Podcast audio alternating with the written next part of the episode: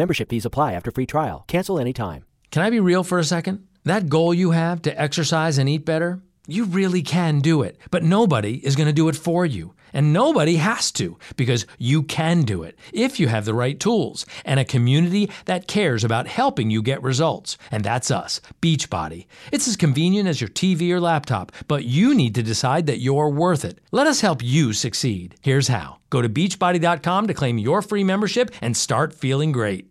The next generation of Wi Fi technology is here, and it's only from Xfinity. Supercharge your home with supersonic Wi Fi. Connect hundreds of devices at once and experience three times the bandwidth for more reliable connections. With advanced security that blocks billions of threats at home and now on the go.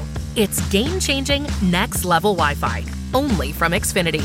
Go to xfinity.com slash supersonic to learn more. Restrictions apply. Actual speeds vary and not guaranteed. È proprio di questi giorni la notizia che al Jenner Institute di Londra è stato testato la prima somministrazione di un vaccino anti-HIV, il virus responsabile dell'immunodeficienza acquisita. Come il Covid, anche l'HIV è un virus che è caratterizzato da un elevatissimo tasso mutazionale. Per questo non si è ancora riuscito a trovare un vaccino efficace, proprio perché tra un soggetto e l'altro il genoma del virus cambia e questo porta i soggetti che si sottopongono al vaccino a non essere effettivamente protetti da, da possibili infezioni. La maggior parte dei vaccini testati finora si basava sull'immunità morale, quindi la produzione di anticorpi in risposta al virus.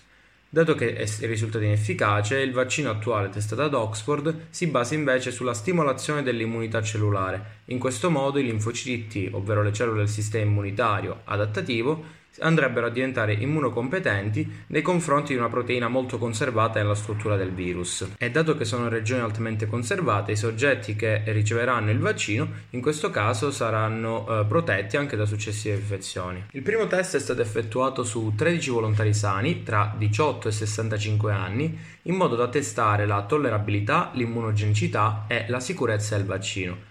La seconda dose sarà somministrata fra 4 settimane e se anche quella darà delle risposte positive, si potrà procedere con le fasi 2 e 3 della somministrazione, nelle quali viene reclutato un numero maggiore di volontari sani e si possono verificare in questo caso che i vaccini non abbiano delle reazioni avverse molto più rare rispetto a un pool da 13 persone. Nel frattempo, come dalla scoperta dell'HIV del resto, il metodo più efficace per la prevenzione è quindi il preservativo, perciò ci possiamo proteggere per adesso.